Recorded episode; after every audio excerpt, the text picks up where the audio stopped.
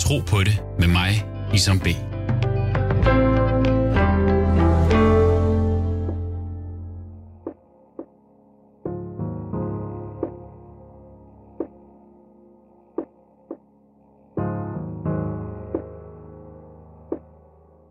Mit navn er Isom. Jeg er mange ting. Søn, ægtemand, bror, ven, far. For første gang markerer jeg befrielsesdagen. Og jeg er troende, troende muslim. Jeg tror på Gud. Hvad tror du? Profeterne, Guds fred være med dem alle, har oplevet undertrykkelse, krig og besættelse helt tæt på og dybt nede i mørkets stund, hvor det virkede mest håbløst.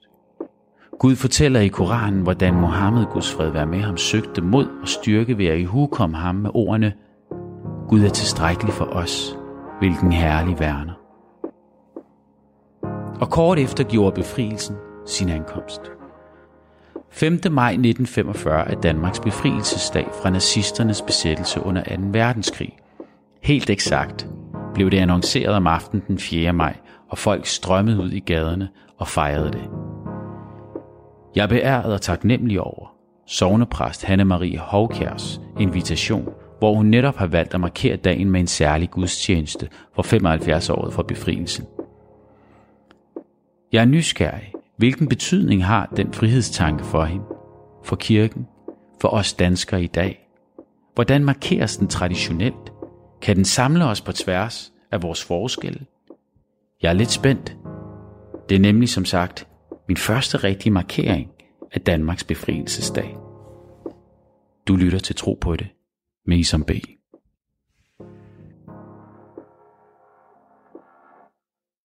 Hanne-Marie Hovkjær, tusind tak, fordi du vil være med. Øh, og det er jo øh, anden gang, du faktisk er med i programmet. Øh, du er enormt sympatisk og øh, klogt menneske på livet at tale med, og det øh, nyder jeg meget af. Og øh, lad mig starte med at sige tak for invitationen til at være med til din øh, øh, markering af befrielsesdagen. Øh, og en meget smuk gudstjeneste. Øhm, lad os starte over i den historiske del øhm, i forhold til befrielsesdagen. Øh, hvordan forholdt kirken sig dengang under besættelsen? Tak Isam, fordi at øh, du vil tale med mig og være med her i Rigskov i dag. Øhm, kirken var jo faktisk øh, meget med i forhold til modstandsbevægelsens øh, arbejde og kamp for friheden. Og man kan sige, at øh, blandt andet den, den danske biskop øh, skrev rundt et, et, et, øh, et, et hyrdebrev, eller et brev rundt til, til, øh, til menighederne og præsterne, øh, som også øh, opfordrede til øh, en modstand mod øh, besættelsesmagten. Og man kan sige, sådan en som Kai Munk, som digterpræsten Kai Munk, der jo blev likvideret øh, under krigen øh, ude ved, ved Silkeborg, øh, var jo også meget aktiv i forhold til modstandsbevægelsen. Og, og, og flere præster også end, end ham talte aktiv for, øh, for, for friheden og freden, og, og ved at tale nazismen og besættelsesmagten imod. Mm. Men jo også, øh, altså så, så kirken spillede en rolle på den måde. Og øh, i den øh, gudstjeneste, som vi begge to lige har, har været med i, fortæller jeg også, hvordan øh, Kai Munk øh, få dage før han døde, stillede sig op i kirken, og det var egentlig, han skulle egentlig have stået og prædiket. Øh, man gik ikke på prædikestolen og havde ikke præstekjole på, og havde øh, stod ikke som en præst, men kom som han selv var med sit tørklæde omkring sig, og stillede sig ned på jorden, og som om han skulle til at prædike, og han læste også øh, evangeliet, der passede til dagen øh, som er, er det sted, hvor, hvor, hvor Jesus siger, eller giver øh, mennesker fader, hvor den bøn, som vi kan bede i alle livets situationer. Men så siger han, jeg går ikke på prædikestolen i dag. Jeg står her, fordi han lige pludselig havde oplevelsen af, at her gik hans, øh, her kappede den over fra, at han var en præst, der skulle forkynde kristendom og evangeliet. Øh, og søndernes forladelse, til at han talte øh, med, med en politisk stemme, altså med sin egen stemme. Og derfor bød han samvittighed ham, at han ikke skulle gå på prædikestolen. Øh, jeg ved ikke, om du kan følge, men der er ligesom, den der, hvor, med, og som jo har været en, en, en evig tanke om, omkring forholdet mellem øh, politik og, og tro og, og, og kirke og religion. Og, øh, men, men det var ikke noget, der først kom ved den lejlighed, fordi den sidste gudstjeneste, som han skulle holde i København, øh, der var han faktisk under censur og måtte blive flyttet fra en kirke til en anden, og man måtte ikke vide, det var ham, der prædikede, for så havde han ikke fået lov.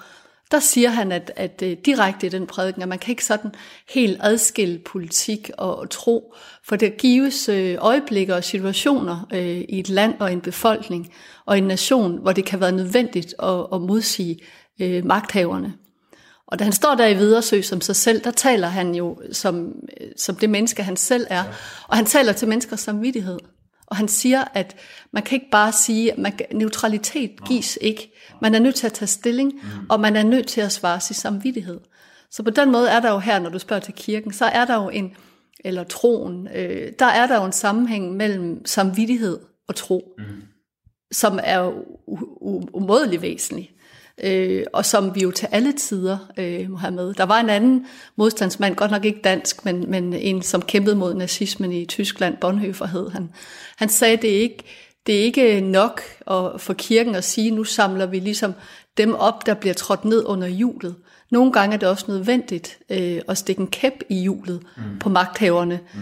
hvis det udvikler sig væk fra, fra demokratiet og friheden, og det mm. enkelte menneskes svære frihed. Ikke? Så ja, på den måde har kirken jo også haft en rolle. Selvfølgelig, øh, nu, kan man sidde efter krigen og 75 år øh, efter befrielsen, og få det til at lyde som om, at hele kirken var enige om, at det her var galt. Sådan var det jo ikke. Og jeg tror også, man må sige i forbindelse med historisk, at da det så viste sig, at, at øh, modstandsbevægelsen øh, havde ret, og, og man fandt ud af, at nazismen var uhyggelig og forkert og, og skulle, ikke skulle være, så var der mange efter krigen, som ligesom næsten forsøgte at komme med i modstandsbevægelsen på efterbevilling, kan man sige. Mm. Fordi der havde man jo set, det var det, der var sejret, men mens det var farligt, var det jo på en anden måde. Og man må jo sige historisk, altså den 29.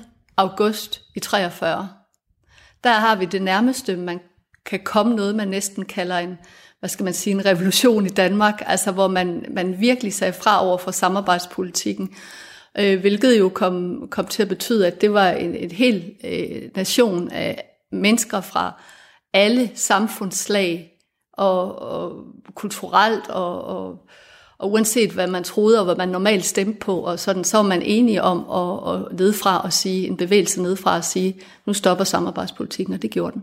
Mm. Regeringen gik af. Ikke? Det var 1943, så? Det var 43, ja. ja. Mm. Men øh, vi, vi læser jo også, at kirken havde jo en meget neutral, spillede en neutral rolle, fik besked af regeringen på at spille en neutral rolle. Ja. Øh, og, og Kai Munk går ind og tager en, en mere medmenneskelig mm. øh, rolle her. Hva, øh, hvordan tog kirken imod det? For jeg tænker også, at nu var der lige pludselig en stemme, som øh, vækkede øh, folks opmærksomhed øh, fordi den talte til folks øh, hjerter. Øh, hvordan tog kirken imod det som som, øh, som, øh, jamen, som, som organisation eller som et organ? Altså jo meget forskelligt. Øh, de der stærke ord, hvor han, øh, det siger han øh, før krigen i et brev, men som måske egentlig meget beskriver meget den måde, han var i verden på. Aldrig, aldrig spørge, om det nytter, men om det er sandt. Altså han havde en tro på, mm. på sandheden, mm. øh, og, og, og det blev der selvfølgelig taget øh, blandet imod, fordi på den måde var han jo også en, en kæmper, der modsagde det bestående. Og hver gang der er nogen, der modsiger det bestående, så vil der være nogen, der giver sig i. Det ser vi jo også nu. Det er jo på en måde lidt nemt at sidde 75 år efter, og, og alle sammen synes, at det Munk siger og gør er, er, er rigtigt ja. og fantastisk. Ja. Men hvad siger man i lignende situationer nu, ja. hvor øh, det er jo det er, jo, det er jo noget ganske andet, så, så der var selvfølgelig også nogen i kirken, som var utrygge ved det, og vi ved jo først bagefter, hvordan det går. Vi står selv i en situation i, i Danmark lige nu, hvor, hvor den tid, der kommer efter, at der fra regeringens side er taget nogle forbehold, hvor vi skal være uhyre opmærksom på, at vi øh, det sprog, den måde, vi taler om det, der er sket bagefter, for det kan blive rigtig grimt. Og der vil jeg jo, altså det der med, at vi gør noget, når, når vi er i en akut situation, fordi vi er nødt til det, og hvor, hvor overbærenheden og tilgivelsen, og det, at vi acceptere og se, at vi kan komme til at gøre noget, der er galt. Øh, det er meget vigtigt, hvordan vi taler om noget bagefter. Det er det også i den situation, vi står i i Danmark og ja, i store dele af verden nu. Mm. Det er den bagefter siger, at vi gjorde forkert, og vi skulle have gjort, mm. og man skulle også. Øh, så det er jo nok en, en... På den måde tror jeg ikke, at, at, at verden forandrer sig, eller mennesker bliver anderledes. Altså man kan jo sige, i, i øh, noget af det, som er vigtigt at sige om kirken, og jeg siger det også en lille smule med det der med, øh, når jeg siger, Kai Munk trådte ned fra prædikestolen, ikke? der øh, kan jeg jo godt lide det der udtryk af kirken på en måde, kan man kalde det næsten for sjælens og åndens beskyttelsesrum. Mm. At øh, det sted, som jo er, hvor, så, hvor man ligesom lader politikken være udenfor, og fordi det er, det vedkommer noget andet i livet tilværelsen. Det vedkommer det, det eviggyldige, hvad det vil sige at være menneske. Øh, samtidig med, at det jo også handler om den der kamp mellem godt og ondt, selvfølgelig. Så man kan jo ikke skille det ad, men, men, men på den måde tror jeg jo, det der gør, at kirken består, det er, den, den, at kirken altid værner om, at den er upolitisk. Men det er det eviggyldige, det fællesmenneskelige. Og så ligger der jo i, i, i kristendommen, og jeg vil jo kalde det en befrielsesreligion, kan man sige. Mm-hmm. Fordi den bevægelse, som man kan se i det enkelte menneskes liv, og man kan se historien, og man kan se en nation, kan vi også se i, i, i kristendommens historie, fordi kristendommen er jo også et, hvad skal man sige, et, et, et opgør eller en befrielse fra, at loven er et år. Øh, hvor man før tænkte, man kan sige, det Jesus gjorde op med, var, at man, øh, hvad skal man sige, havde sin salighed og sin frelse ved at alene at, at opfylde loven. Øh, hvor, hvor Jesus jo kommer og siger, at, at, at vi på en måde er sat fri fra den der tunge lov, som vi selv kan opfylde for at komme Gud og saligheden nærmere, til at sige, at, at øh, Kristus befrier os fra det, og vi kan kun øh, leve og få frelsen ved, ved, ved tilgivelsen. Og dermed siger han jo ikke, at, at, at loven er, er lige meget. Han siger tværtimod, at kærligheden er lovens fylde. Mm. Øh, men der er jo en befrielse fra, at det hviler på menneskets skulder, til at Kristus eller Gud tager det på sig mm. og, og tilgiver menneskets synder og sætter os fri. Mm. Så man kan jo sige, hvis, hvis der er, når du spørger til, til krigen og kampen udenfor inde i kirken, så kan det jo alligevel aldrig skilles ad, fordi der er jo en, et, et, et fælles træk. Øh, og på samme måde kan man sige, at den der, øh, hvor næstekærligheden, eller måden vi tager vare på hinanden på i en krig eller en krise, øh, kan ikke ses alene uden kærligheden til Gud. Mm. Det hænger nøje sammen, kærligheden til næsten og kærligheden til Gud. Hvor man kan sige kærligheden til næsten, som vi jo også ser i, i vores tid, hvor vigtigt det er, at vi åbner vinduerne, synger sammen og taler med naboen om, mm. hvad er, tror naboen, og hvad er mm. naboens traditioner, mm. som en, jeg har talt med, for nu at citere. Men, men i, i, det, det er ligesom i den store ramme at elske Gud. Mm. Altså Guds kærlighed. Mm. Mm. Øhm, nu er vi lidt, nu er vi lidt, en, øh, nu er vi lidt inde på allerede øh, det her næste spørgsmål med, hvad betyder befrielsesdagen for troen øh, og for kirken i dag? Øh, jeg kunne også godt tænke mig, at du kommer lidt ind på, hvordan den markeres og hvorfor. Hmm, ja. Øh, jeg tror i, altså vi har nu øh, 2020, og jeg har været præst i lige knap omkring 20 år. Og øh, i de år har jeg jo øh, begravet øh, adskillige, som har været med i, i modstandsbevægelsen. Øh, det er sådan direkte, det vil sige, det er dem, der ligesom har oplevet krigen. Øh, men derudover, så taler jeg jo meget jævnligt med nogen, hvor der ligger familiehistorier, som er en del af, hvad skal man sige, familiens øh, og slægtens øh, fortællinger, og også sætter sit præg ind i nutiden. Ikke? Altså hvis man har haft en bedste far, der var med i modstandsbevægelsen. Så det der med at sige, det vedkommer ikke også, det er noget, der er for lang tid siden, og det er sådan en gang nationalromantik eller nationalisme, eller hvad man nu kalder det, det er simpelthen for let købt. Mm. Fordi at det er jo ikke noget med, at nu har vi befrielsen, hvor er det godt. Det er sørme der noget, vi stadigvæk skal kæmpe for freden, og for demokratiet, mm. og, og for fællesskabet. Mm. Det bliver vi aldrig færdige med. Så på den måde at sige, at det er uaktuelt, det, det, det, det, det synes jeg er mangel på respekt for den historie, man, man står på, og det man er en del af. Øh, vi lever jo i en tid, hvor i Danmark, hvor vi, altså vi har været med ude i verden, men hvor vi jo har levet i, et, i fred i rigtig, rigtig lang tid. Men øh, det er jo ikke noget, der kommer af sig selv. Det er jo næsten uhørt med så mange år uden krig. Ikke?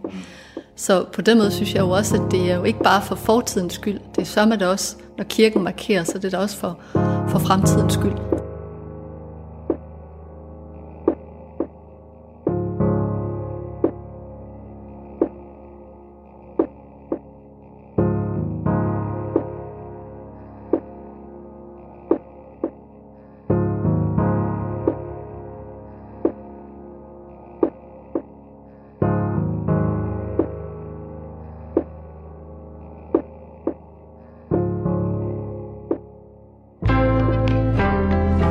4 taler med Danmark. Altså, jeg har, jeg har selv, øh, det var fordi vi, altså, vi talte om, om det her med, hvad det betyder i familiers historier. Ikke? Og det er ikke lang tid siden, jeg faktisk havde en, en bisættelse, hvor de fortalte, hvordan den der skygge, øh, en, en likvidering under øh, 2. verdenskrig, altså deres øh, bedstefar, der havde været modstandsmand, var blevet skudt, hvordan det, det, der lå noget, som ikke rigtig måtte komme frem, mm. hvor nogen i familien egentlig troede, han var på den ene side, og så var han på den anden side og arbejdede under dække. Og de der ufortalte historier har ligget, og, og personligt har jeg min, min egne bedste forældre, min, min farfar var i begyndelsen af krigen rejst øh, til Tyskland øh, for at arbejde, var arbejdsløs og havde virkelig ingen penge. Øh, og det var mens man stadigvæk samarbejdede. Han øh, kom så derned og, og, og skulle arbejde på en fabrik, hvor han ja, fik lungerne sværtet til af, af opløst gummi. Ikke? Mm. Og, og min farmor rejste også derned. Og der har jeg oplevet sådan, at min, min, min far, når han fortalte om sine forældre, øh, at det faktisk var svært for ham at sige, at, at hans forældre havde været i Tyskland et år, fordi de jo i deres indstilling øh, var helt på øh, altså socialdemokrater og på modstands, altså delte modstandsbevægelsens tanker op gennem øh, krigen. Men det lå som sådan en, en, en, en og jeg tror, det er bestemt ikke en, en, øh, en, en særskilt historie, det er noget, man ser, og mm. kender også til en, en familie tit på, hvor en var, var, var øh, kærester med en, en, en modstandsmand og mistede ham. Hvordan det er en skygge, som også bliver båret, øh, hvad skal man sige, videre ind i familien og, og til, til børnene. Så, mm. så på den måde spiller krigen en rolle, og øh, det, øh, jeg tror for mange, altså jeg er født i 68, ikke? og det vil sige, at jeg er 52, og, og da jeg var barn, der var krigen sådan noget, der lige så godt kunne have været middelalderen, ikke også? Ja. Men jo længere jeg lever, så går det faktisk op for mig, holdt op, der var egentlig ikke længere fra krigen sluttede, øh, til jeg blev født, end der er fra jeg blev født, til mine børn blev født. Mm. Så på en eller anden måde, selvom tiden er gået, så er det som om, den er rykket tættere på, altså, og det ved jeg ikke, hvordan din oplevelse er, men, men historierne, historierne og historierne øh, kan trænge sig mere på, faktisk, jo ældre man bliver. Måske også i et lands historie, ikke?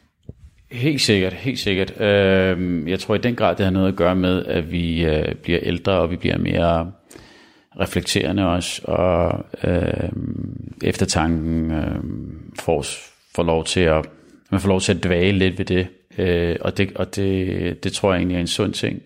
Og det er sjovt, fordi jeg husker, du spurgte mig øh, i forhold til markering af dagen, af hvad vi, øh, hvad vi gør i moskéerne. Mm.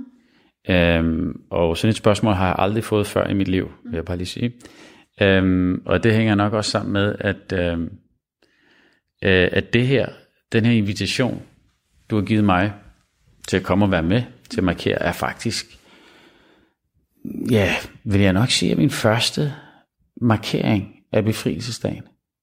Øhm, og nu du, nu du spurgt øh, sådan meget uskyldigt, øh, og, øh, og jeg måtte være der lidt svar skyldig, og jeg skulle lige, jeg skulle lige selv resonere og tænke over, øh, hvad gør vi den dag egentlig? Altså, øh, og det, kan, det har selvfølgelig noget at gøre med en masse ting, tænker jeg. Øh, også nogle traditioner, og hvad for nogle traditioner man har haft i sit hjem. Øh, Men måske også på, øh, på altså når jeg tænker tilbage på skoleniveau og øh, ja, de forskellige ungdomsinstitutioner, der nu er, øh, hvor meget befrielsesdagen egentlig fylder, øh, eller mangel på samme, hvor lidt den fylder. Øh, synes du, vi er for ringe til at, til at huske den dag? Og gøre noget mere ud af den dag og den historie. Altså selve befrielsen. Ja.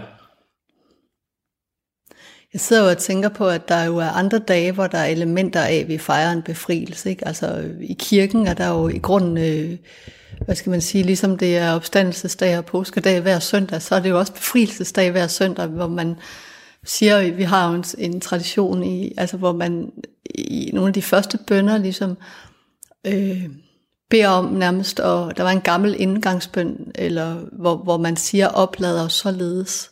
Altså ligesom... Øh, at man går der ind for at blive opladet, og det, mm. det, det gør man også ved at, at lægge det, som man kan kalde synden, eller det, som vi forbryder os i forhold til Gud og hinanden, at det, der faktisk sker i en gudstjeneste, er jo en befrielse fra det, der tynger. Altså den indre krig, den fælles krig, og lægge det fra os.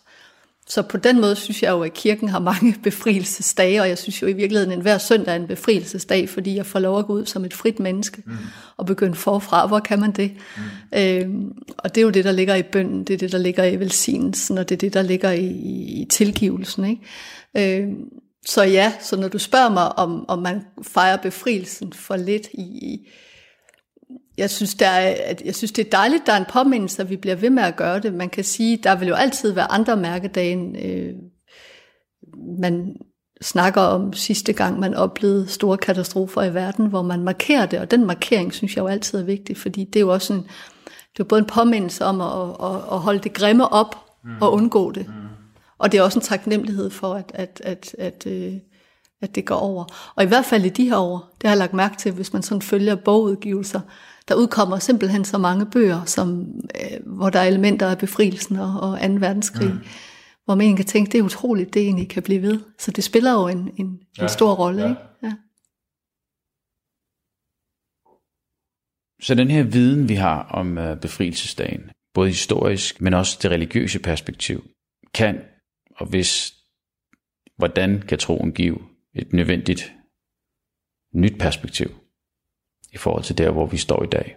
Altså nu, er, øh, nu våger jeg at, at tale om det på lidt en anden måde. Man kan sige, at når vi holdt den her markering, så var du inviteret til, til at synge. Ikke? Og øh, øh, du er inviteret til at synge I Danmark er jeg født. Øh, fordi at øh, du synger den på en måde, som jeg oplever har fået mange til at lytte til den sang på andre måder. Du sendte også forleden dag øh, din ramadansang til mig. Ikke? Og øh, det ser jeg jo som en åbning for, at vi fortæller om hinandens måde at se verden på. Og den samtale hen over forskelle øh, mellem lande, mellem mennesker, mellem politiske overbevisninger, mellem religiøse overbevisninger, det er for mig noget af det vigtigste i verden. Det er også en befrielse. Det er klart, i det øjeblik, jeg inviterer dig, eller vi inviterer dig og spørger, om du vil synge sang, så øh, vil nogen tænke, hvor er det en dejlig sang. Det er ham med Isam der, der synger i Danmark er født. Nogen vil tænke, der er en muslim med til gudstjeneste. Og, og, og jeg ved ikke, hvordan dine muslimske venner vil sige til, at du står foran en, en, en kristen kirke, øh, hvor en nu siger jeg, kvindelig præst lyser velsignelsen og beder bønder mm. og læser fra, mm. fra Bibelen. På, på den måde kan man jo sige, der giver vi det jo en, en åbning fra, at det ikke kun er noget, der skete for 75 år siden. Det er det, vi markerer, og det holder vi rent. Det gør du, det gør jeg, det gør dem, der synger, at vi vælger de sange og de ord, som, som giver mening. Mm. Men det er jo også, det viser sig jo også, man markerede det jo anderledes for 20 år siden eller 10 år siden. Og i det, der åbner vi jo også for en samtale om, hvordan bærer vi det, hvordan hvordan lærer øh, dine børn og, og dine mm. venner om, hvad skete der egentlig, før vi blev født i Danmark? Det var ikke anderledes, der er vi jo enstillet. Hverken du eller jeg har oplevet det, men vi er fælles om at være født i Danmark og elske det her land, og derfor er det en del af historien. Ikke? Ja. Så jo mere, og jeg ved ikke, om jeg vil kunne blive inviteret ud i, i din moské og, og, og, øh, og deltage. Jeg vil love ikke at synge, men, men, men, men altså, jeg mener, altså på den måde er det, der er, er, er, nu, nu nævner jeg bare det, fordi der er vi jo en ny situation i verden. Altså i, i Danmark, som er en anden historie, som hele tiden er under bevægelse. Ja. Og derfor er ritualet jo vigtigt, helt vildt vigtigt at blive ved med, fordi vi hele tiden står i en ny situation, hvor vi åbner os for hinanden og for verden og vores fælles historie, som jeg ikke har mere patent på end dig, eller du har mere patent på end mig. Det synes jeg er hammerende vigtigt. Ja. Jeg synes, det lærer mig er øh, vigtigheden af øh, at vide noget om sine naboer. Mm. Altså at række ud og række ud til sine naboer, synes jeg, som er, som er jo en stor del øh, jamen, både af islam, men også af kristendom. Øh, og øh, en af de ting, som øh, en af de læresætninger fra profeten Guds fred var med om, som, som jeg som, som ramte mig ret hårdt, da jeg hørte det, øh, fordi jeg måtte ligesom se mig selv i spejlet, øh, var det her med at, øh, at glæde sig over sin nabos glæde, øh, og være i sorg over sin nabos sorg, hvis man er en sand troende. Og hvis det ikke, at du har det forhold til din nabo, jamen, øh, så har du et problem i din tro. Og så kan det godt være, at du beder alt det, du beder derhjemme, og du læser alt det, du skal læse derhjemme, men, men det forhold til, din, til dine medmennesker, den vigtigheden, vigtigheden af det, øhm, og det siger jeg som en, som har fastet og holdt ramadan hele mit liv i det her land, og, og det har stort set i de 40 år plus, jeg har levet, været en lukket klub. Altså hvor herre og fru Jensen faktisk ikke har vidst noget som helst om, at det er ramadan. Og det er jo, der peger jeg først og fremmest på mig selv. Øh, øh, og hvorfor det, hvorfor det blev sådan, øh, er et rigtig godt spørgsmål. Øh, men der er også noget med det her med øh, fremmedgørelse. Så alt det, som man på forhånd bare tænker, det forstår de ikke, det lader, det lader vi bare være derhjemme. Altså, og der har ramadan blevet mere eller mindre pænt pakket sammen og været en hyggeting, som vi har haft derhjemme. Du kan ikke se på en fasten, når man er fasen. Du kan måske lugte på ånden. Ikke lige nu, fordi vi holder afstand. Men, øh, men, øh, men det, har, det har virkelig fået mig til at, til at tænke meget over min egen tro. Øh, og øh, så et af mit forsæt den her måned, den her øh, velsignede måned, ramadanen, har været nemlig at række ud og ligesom sige, jamen, det kan jo ikke være rigtigt, at jeg kun spiser, bryder min fase sammen med øh, min trosfælder, øh, eller min nære kære. Øh, men vigtigheden er også at øh, banke på hos naboen, og ja, øh,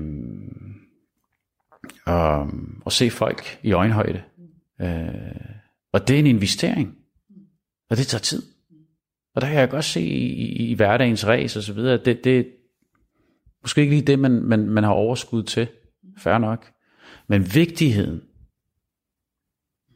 af, af at det, det er en profetisk handling at række ud. Øhm, og huske sin næste. Øh, og der, det bringer mig tilbage til befrielsesdagen, hvor jeg kan stå, jeg kan sidde her sammen med dig og sige, jamen, øh, det er måske første gang, jeg markerer sådan med, øh, med vilje øh, den, her, den her dag.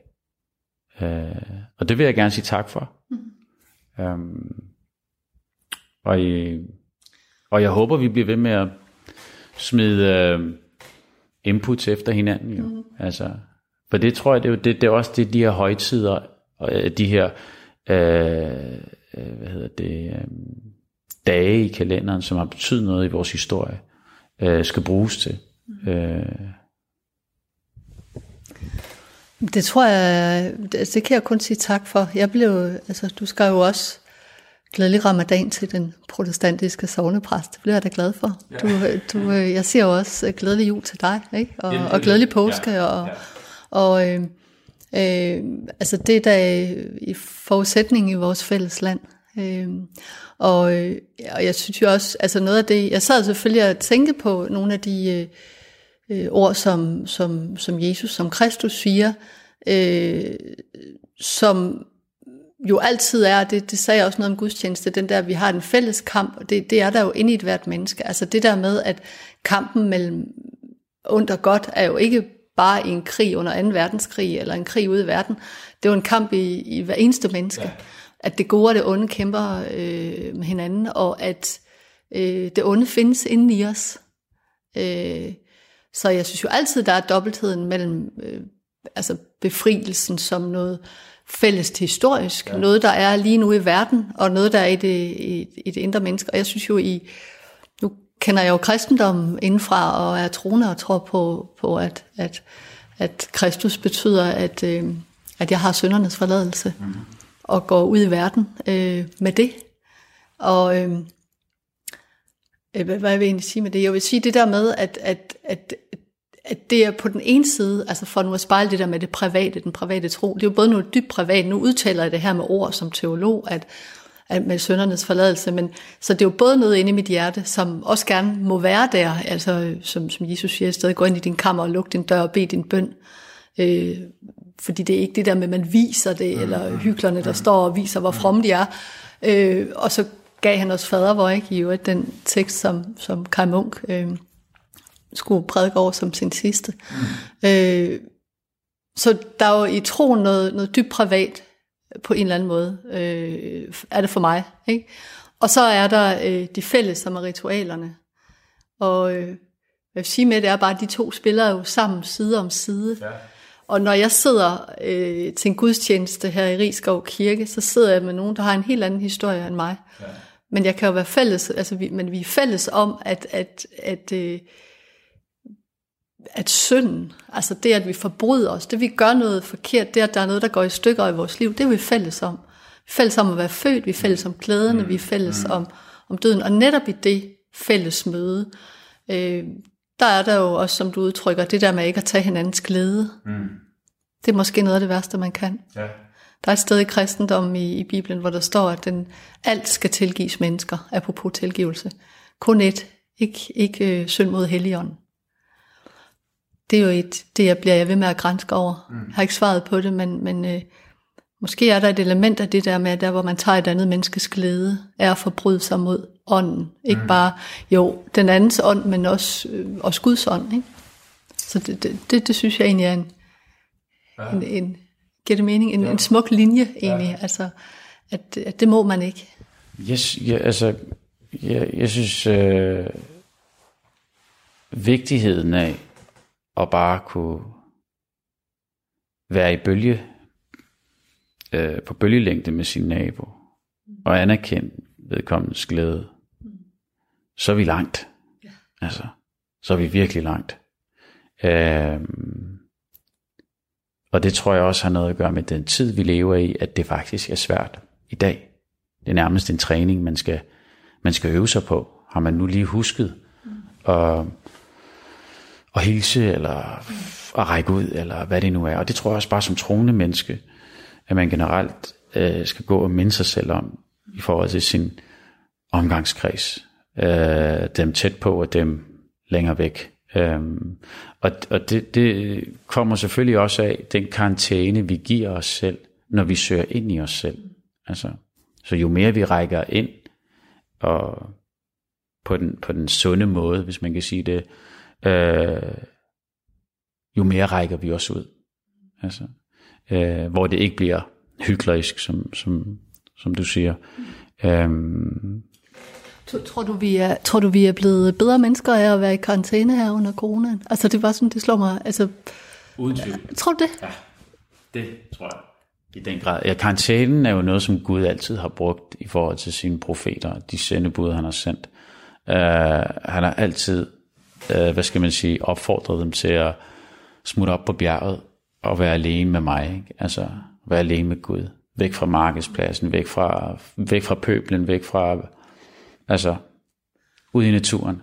Øh, og det er der, det der, det er der en, øh, det er der en masse visdom i, altså, som vi den dag i dag kan bruge. Og der synes jeg, karantænen, jeg ser, jeg ser egentlig, jeg ser egentlig, det har samlet os mere, vi går og tænker mere på hinanden, vi snakker mindre om vores forskel, og vi er mere altså det har samlet os lidt i, i, i den samme båd.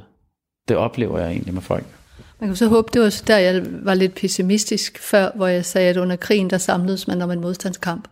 Men bagefter, så kunne de samme mennesker ikke blive enige. Nej. Altså, så på den måde kan man sige, der er jo selvfølgelig både et håb, måske især på trosområdet, at, at alle mange mennesker har kommet til at tænke over deres eget liv, men, Men øh, hvis man åbner aviserne, øh, og hvordan man nu begynder at kritisere dem, man ja. for tre uger siden næsten dyrkede som helte, ikke? Så, så kan man jo godt blive lidt... Øh, men det er, jo, det er jo en balance, fordi selvfølgelig vi er også nødt til at kunne se kritisk på vores... Ja. Øh, men er det ikke også bare mennesket i en nødskal? Altså det er jo det, mennesket gør. Så, så i krisen samles vi, og vi kan se, vi ser renere på en eller anden. Vi har et klarsyn. Hvad handler livet om? Ikke? Vi skal dø. Altså, og, vi, og vi kan... Undskyld. Ja, nej, det var, det var mig, jeg kom bare til, fordi jeg synes jo også, altså den, øh, øh, hvad skal man sige, den isolation, man har haft, har jo så også gjort, efter der er gået lang tid, at der faktisk er ældre mennesker, har jeg, nu siger jeg ældre, fordi dem, jeg har hørt sige det, vil vi helst dø af corona, eller vil vi helst dø med ensomhed. Mm.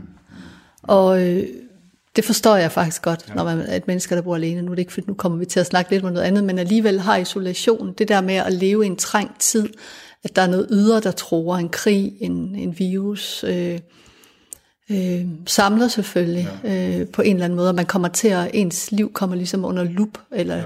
ens prioriteringer og, og der kunne man da håbe, at øh, jeg tænker jo meget på sådan noget med, altså at vi også i forhold til klimaet, altså mm. han har sagt, kan befri mm. naturen mere. Hvorfor, mm. øh, altså fly for eksempel, mm. ikke? Hvor, og kan, kunne vi alle sammen ligesom skære ned i og tænke på den natur, vi er en del af. Altså som en af modstandsmændene sagde, som meget smukt til sin elskede i et brev, ikke? han sagde, at, øh, at øh, jeg er bare en øh, et, et liv, der bliver trådt ned, men, men efter mig lever ideen, tanken, inspirationen, det der helheden, det er en større af naturen. Ikke? Mm. Altså brugt naturens billeder til at sige, at man er en del af noget større.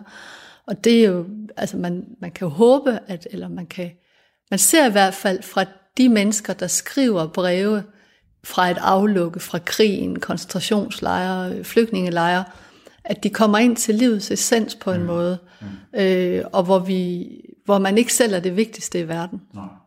Så altså rent miljømæssigt, det må jeg også sige, der har jeg da også et håb om, at, at, at vi lærer noget, ja. at vi i hvert fald at, at har en sidegevinst, ikke? På samme måde som krigen. Også, ja, lært, også lært os noget, ikke? Ja. ja. Øh, men altså, er det ikke også en, en naturlighed, at vi glemmer? Ikke? Har vi glemt øh, værdien af befrielsen og frihedens pris, øh, eller værdi, vil jeg mere sige. Mm. Man kan sige, det slår mig lige, når du siger, at det er frihedens pris. Det slår mig, at der har været, det er sådan, nu kommer der lige ind af min lille kæphest, jeg synes, der har været nogle tendens til nogle år, i nogle år, at alle de der værdiord blev sådan nogle floskler, mm. som man satte op på gulklistersæder i enhver virksomhed. Med mere end tre, der skulle man have værdigrundlag, og så står der sådan en masse, masse, masse ord, som egentlig i sin sind bliver sådan lidt flomme. Vi er det klassiske omstillingsparate, og vi er proaktive, alle de der øh, ikke-ord. Øh, men når, når krisen krasser, det kan være den personlige, fordi man oplever en, en krise i ens liv, eller et land oplever en krise, eller som vi har under 2. verdenskrig, så bliver de der øh, begreber, altså frihed, tro, kærlighed, øh, glæde, frygt, bliver helt anderledes konkrete. Og det tror jeg faktisk er, er godt. Mm. Altså fordi frihed er jo ikke bare frihed til at gøre hvad som helst. Mm. Fordi det er sådan en ubestemmelig ikke noget, hvor, hvor jeg synes, når man holder en gudstjeneste i, i, kirken, så, i, i kirken, ikke, så bliver friheden defineret. Det vil sige, min frihed til, at jeg gør lige, hvad jeg vil, det handler om det, du også sagde før med at, at møde naboen. Hvis min frihed til, at jeg lige nu øh, vil sidde og, og, og spise et eller andet kæmpe noget foran dig, så det er ikke fordi, at du siger, at jeg skal faste. Overhovedet. Slet, slet ikke. Men, men, men den der frihed, der også altid ligesom vejer ind i den anden. Og det vil sige, at hvis min frihed til at gøre, hvad jeg vil i min, i min vennekreds, i min, mit ægteskab, går ud over den anden, så er det jo ikke frihed. Så er det laissez-faire. Mm. Og i det øjeblik, at friheden ligesom er spærret inde, og kærligheden den længes, og freden er troet, så bliver de der, jeg vil kalde det værdibegreber, kommer i sin essens. Ligesom når jeg som præst taler med et menneske, der skal dø, så har jeg jo aldrig mødt nogen, der siger, nu kommer jeg til at savne den store omstillingsparathed, eller den store et eller andet. det er at savne at komme ud og fiske med børnebørn, mm. eller det er at, at, at kunne slå vinduerne op og høre fuglene synge, mm. og lade musikken komme ud, mm. i stedet for at lægge mørklægningsgardiner ned. Ikke? Mm. Så på den måde er der noget med, at, at vores grundværdier, troens grundværdier og menneskelivets, bliver helt anderledes øh, klare og konkrete. Og det tror jeg er sundt, faktisk også for sproget. Mm. Jeg tror, vi, vi kommer til at accentuere sproget, så det bliver tydeligere og renere. Øh, det, det kan jeg lidt tænke. Ja. ja. Du lytter til Tro på det med mig, Isam B. Hvad kan vi bruge befrielsesdagen til? Nu her, hvor vi står også over for en trussel, som den øh, vi oplever i forhold til coronaen. Øh, udgangsforbud. Noget, man kender i en krig. Øh, vi siger stay home, stay safe. Øh, vi snakkede om det lidt før, også med eftertanken, karantæne, det at værdsætte, øh, det at værdsætte. Øh, oplever vi den her befrielsesdag øh, anderledes end de andre, kvæg coronaen? Det tror jeg, vi gør. Øh, absolut.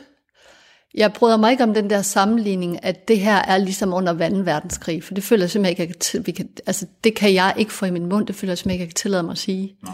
Fordi at det synes jeg er uden sammenligning. Jeg er sikker på, at i Norditalien for eksempel, Spanien, Frankrig, andre steder har der været Kina, USA, steder, hvor man vil sammenligne med den absolute katastrofe. Men nej, så jeg kan ikke sammenligne den, men jeg vil så alligevel sige, at vi får et andet begreb om, hvad det handlede om, fordi vi ikke må gå ud og mødes. Så for, selvfølgelig kan den lille krise gøre, at vi kan forstå den store. Og, og det kan også gøre os opmærksom på, at når der er en krisesituation, kan det være nødvendigt, at vi bliver inde, fordi vi skal holde afstand med mhm. sikkerhed og samfundssind og alle de der gode ting i det, men det er også altid det, vi skal være opmærksom på bagefter, hvordan vi kommer tilbage til det normale. At, at, at de øh, restriktioner og ting, der er sat ind, der skal vi tilbage til friheden, tilbage til den der fuldstændig det demokrati, vi, vi kender, hvor, øh, og ytringsfriheden og, og, og de ting. Så jeg, jeg, jeg tror, når vi kan kende det og mærke befrielsen mere nu, så er det fordi, ja, at vi har lukket ned. Ikke? Jeg hørte dig i din tale under gudstjenesten, eller prædiken, snakke om mod og styrke. Hvad kan vi lære af befrielsesdagen i forhold til de to ord? Mod og styrke. Mod er jo ikke altid noget, man har. Jeg tror, det er i, i, i Emil for Lønneberg, Astrid Lindgren siger, at, at nogle gange så... Ej, jo, jo, det er brødrene løvehjerte, at, at nogle gange føler man sig jo bare som en, en, en lille skid. Ikke? Altså, og, og, øh, øh, men nogle gange er der noget, man må gøre for at være et menneske, skriver Astrid Lindgren. Også selvom man ikke tør. Mm. Og så kommer modet med, at man gør det.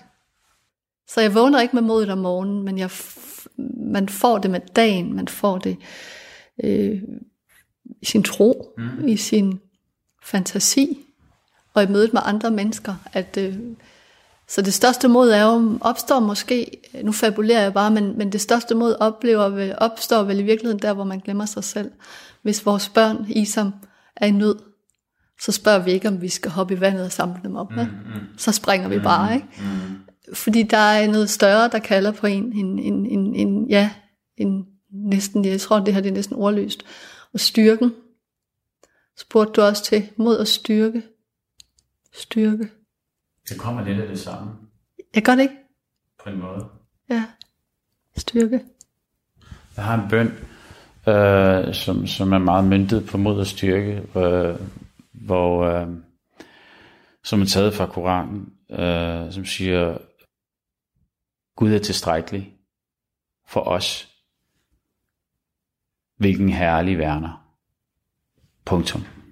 Øhm, og det er sådan en læresætning, øhm, som øh, vi muslimer tager, har taget til os og bruger, når vi gerne vil være, når vi gerne vil søge øh, mod og styrke. Øh, øh,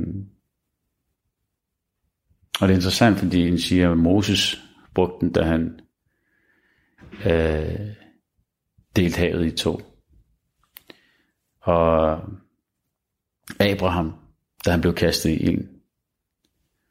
Øh, og Jonas, da han var i, i, øh, ja, i maven på, øh, på The Beast, eller på valen, eller, mm. ja, ikke? Um,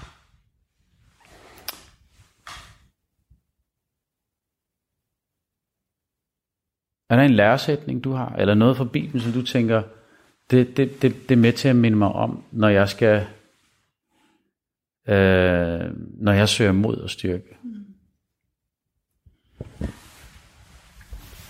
Hvilken passage inspirerer dig? Mm. I forhold til det, der er jo forskellige, mm. ja. ikke? Der er mange. Øh, mm, altså, det, det kan lyde lidt bagvendt, at det er det, jeg vælger, men for mig ligger der faktisk meget mod i øh, Guds nåde og tilgivelse. Mm. Og øh, når der bliver sagt til kvinden, hun skal tilgives meget, for hun har elsket meget. Så det er jo sådan en oplevelse af, at når vi lever i en verden med hinanden og elsker, så vil vi også forbryde os. Så tilgivelsen er egentlig forudsætningen for det mod. Det tror jeg vil være det første, jeg vil sige. Mm. Den øh, næste, øh, jeg vil, øh, den næste, jeg hæfter mig med, det er jo, at der, hvor, hvor, hvor, hvor Jesus hænger på korset, så føler han sig først lige så forladt, som vi kan føle os. Min Gud, min Gud, hvorfor du forladt mig? Mm.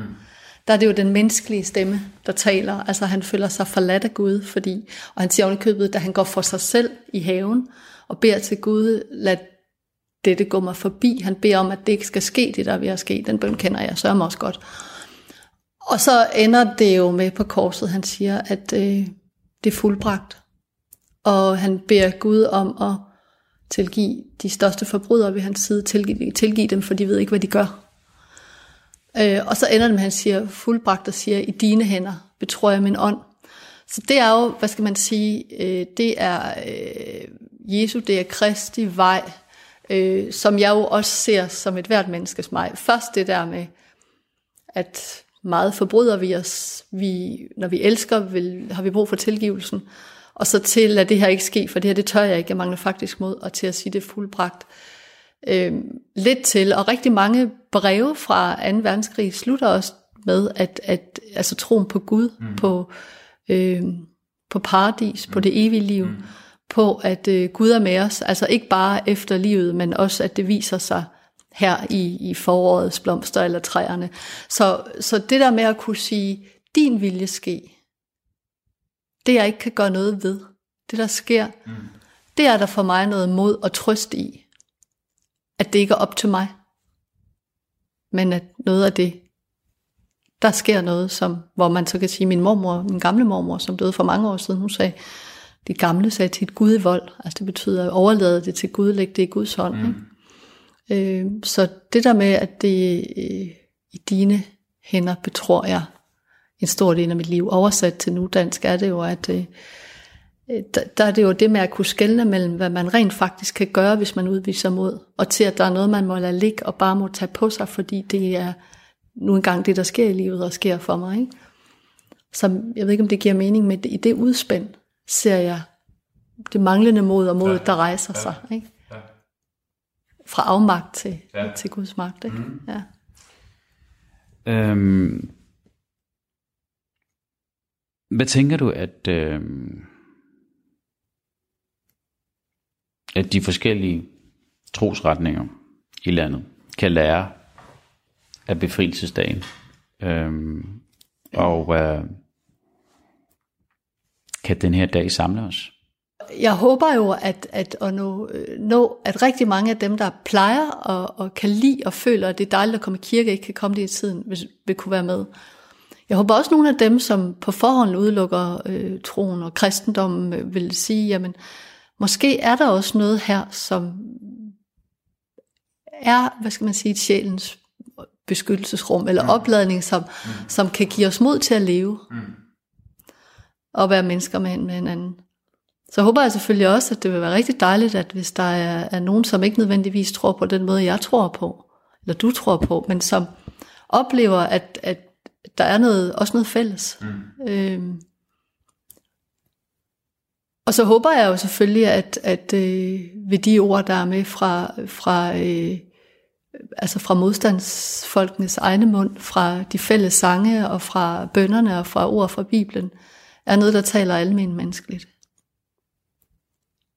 Det, mm. øh, jeg er glad for, altså for mig er det væsentligt, at det ikke er en eksklusiv klub. Jamen, øh,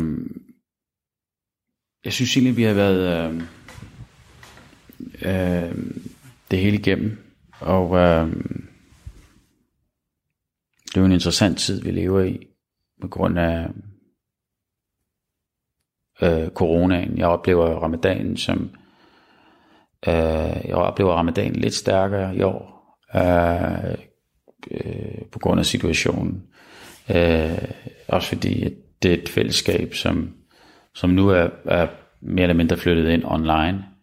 Øh, men apropos de gamle, så mine forældre øh, øh, sætter helt sikkert en, en dæmper på, på ramadanstemningen, fordi at man ikke har dem tæt på. Øhm,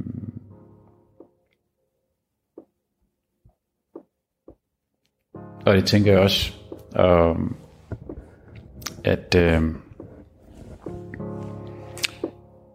at man også skal hive ud af den her tid som et plus i forhold til øh,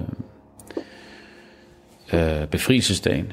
Øh, at det kan være en måde, øh, at folk har lettere ved at række ud og, øh, og stå side om side. Øh, så endnu en gang, øh, Hanne Marie, så vil jeg sige tusind tak, øh, fordi du vil være med, og tusind tak, fordi jeg måtte være men jeg måtte komme med ind i kirken. Øh, og så vil jeg slutte af med øh, lysets bøn her, som lyder. Gud, læg lys i vores hjerter, læg lys i vores sjæl, tænd for os lys i vores grave, forøg lyset i os, giv os lys på lys. Amen. Tak.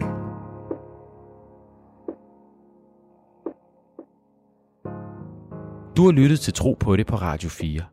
Min gæst i dag har været præsten Hanne Marie Hovkjær, Gudstjenesten 75 året for befrielsen, gudstjeneste 4. maj, kan findes på radio4.dk eller der, hvor du henter din podcast. Mit navn er Isam B. Har du kommentar eller idéer til programmet, så skriv til tro radio4.dk. Du kan også finde programmet som podcast på radio4.dk. Jeg er tilbage igen på næste onsdag kl. 18.05 med en ny samtale, hvor jeg går tæt på troen og leder efter det, vi har til fælles.